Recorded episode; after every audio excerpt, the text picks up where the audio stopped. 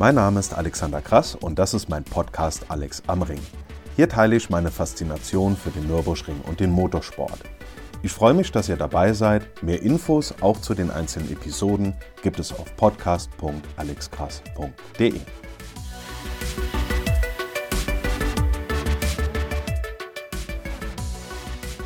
So, meine Damen und Herren, nachdem es in der vergangenen Episode dieser Reihe um den Nürburgring vor, während und nach dem Zweiten Weltkrieg ging, kommen wir heute zur dritten Epoche und damit zu einer Zeit, die gerne als die goldene Zeit des Motorsports bezeichnet wird.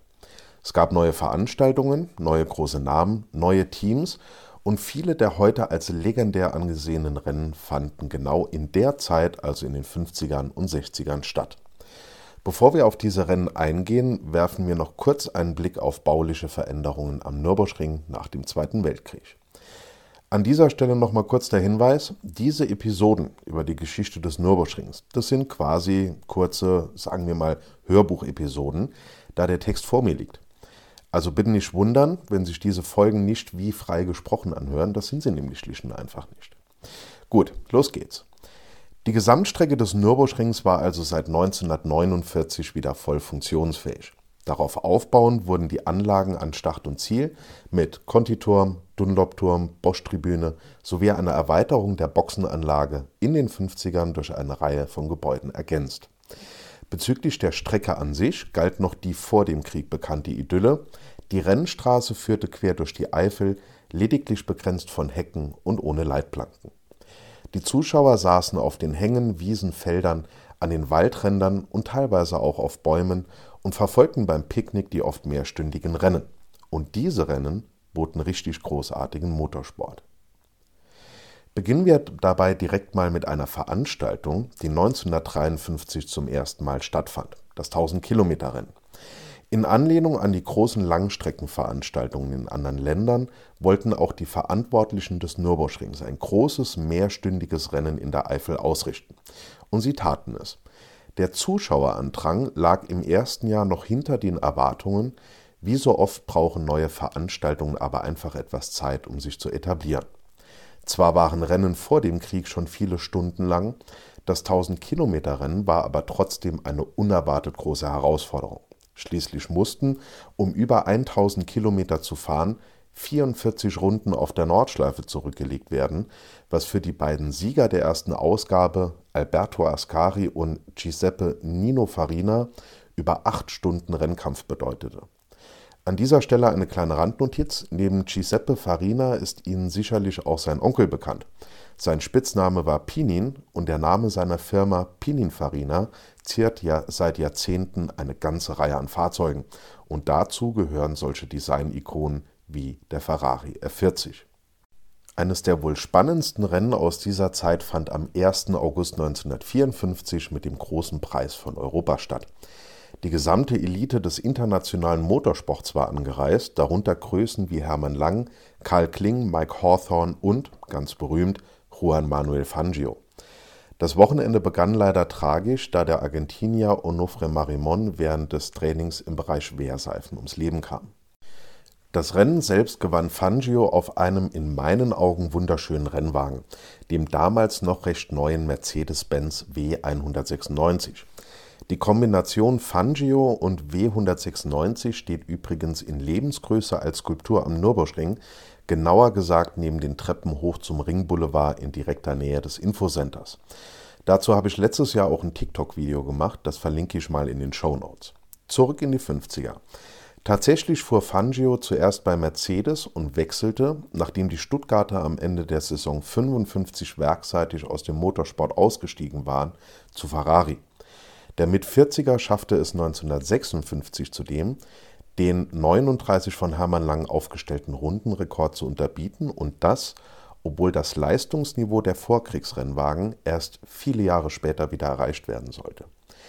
Die Mitte der 50er Jahre war also die große Zeit von Fangio. Viele Motorsportexperten bezeichnen ihn noch immer als wohl den besten Fahrer aller Zeiten, vor allem weil er 1957, übrigens am Nürburgring, mit 46 zum fünften Mal Weltmeister wurde und erst 1961 seine Führerscheinprüfung ablegte.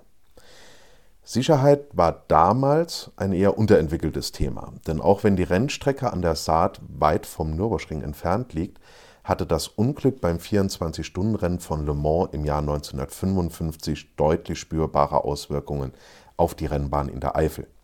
Es wurde viel über Sicherheit diskutiert, verschiedene Stellen wurden angepasst, trotzdem wurde die Strecke in der Eifel generell als sicher betrachtet, zumindest hinsichtlich des Unfallablaufs aus Le Mans. Auch auf dem Nürburgring war es in den Jahren seit 1927 immer wieder zu Unfällen gekommen. Gegen ein solch schreckliches Unglück wie in Le Mans, bei dem über 80 Menschen ums Leben kamen, sah man sich aber gerüstet. Trotzdem merkten die Verantwortlichen, dass die Zuschauerzahlen zurückgingen. Dies hat aber auch einfach damit zu tun, dass Mercedes-Benz die Deu große deutsche Motorsporthoffnung und ein Garant voller Zuschauerränge war. Um diese fehlenden Einnahmen auszugleichen, wurde der Fokus in den Jahren nach dem Ausstieg der Stuttgarter aus dem Werksport auf andere Veranstaltungsarten gelegt. In den 50ern begann parallel auch die Zeit eines großen deutschen Rennfahrers, Wolfgang Kraftberge von Trips. Sein Name war und ist weltberühmt, sein Leben und seine Karriere waren viel zu kurz. Er war ein absolutes Ausnahmetalent und nachdem er seine ersten Rennen unter anderem Namen gefahren hatte, um seine Eltern nicht zu ängstigen, stand er ab Ende der 50er Jahre für großartigen Motorsport. Zwar baute er auch den ein oder anderen Unfall und fiel öfters mit technischen Defekten aus, trotzdem zog er mit seinen Fahrkünsten und auch mit seiner Persönlichkeit Zehntausende Fans in seinen Bann. Als erster deutscher Sieger eines Nachkriegs-Grand Prix lockte sein Name in der Starterliste von Jahr zu Jahr mehr Zuschauer an die Strecken und damit auch an den Nürburgring. Aber auch seine Gegner waren namhaft. Trips fuhr beispielsweise in der Saison 1961 gegen Größen wie Sterling Moss, Dan Gurney, Bruce McLaren, Jack Brabham, Jim Clark und Phil Hill.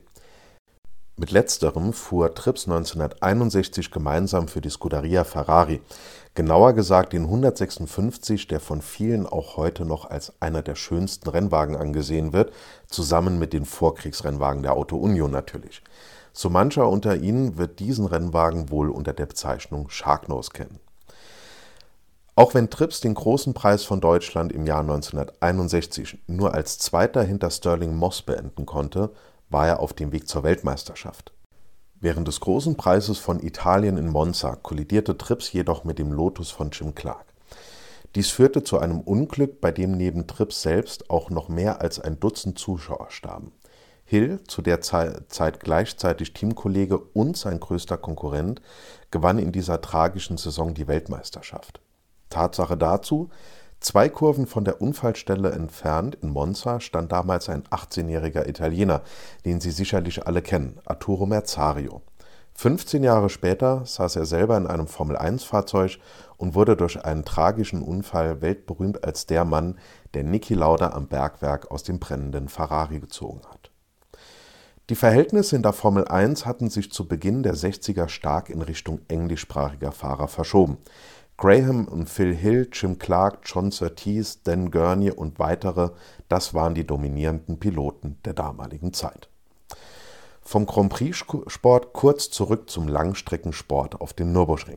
Das 1000-Kilometer-Rennen hatte sich mittlerweile zu einer festen Institution im Motorsport und für den Nürburgring zu einem absoluten Publikumsmagneten entwickelt. Mitte der 60er Jahre gehörte es dank des international bekannten Fahrerfeldes und der großen Beteiligung der Werke mit zu den größten Motorsportveranstaltungen. Besonders einprägsam waren laut Aussage damaliger Zuschauer die Menschenmassen, die über Tage bei Lagerfeuerromantik und Zeltlageratmosphäre rund um den Ring ihr Quartier aufschlugen. Vor allem am großen Hang im Klostertal, also parallel zur Steilstrecke, war fast kein Platz mehr zu finden. John Surtees konnte im Jahr 1963 die beiden großen Rennen für sich entscheiden. Er gewann zusammen mit Willy Meres das 1000-Kilometer-Rennen und, natürlich alleine, den großen Preis von Deutschland auf dem Nürburgring. Seine Gegner zur damaligen Zeit waren vor allem Jim Clark, Bruce McLaren, Lorenzo Bandini, Joe Siffert und Willy Meres.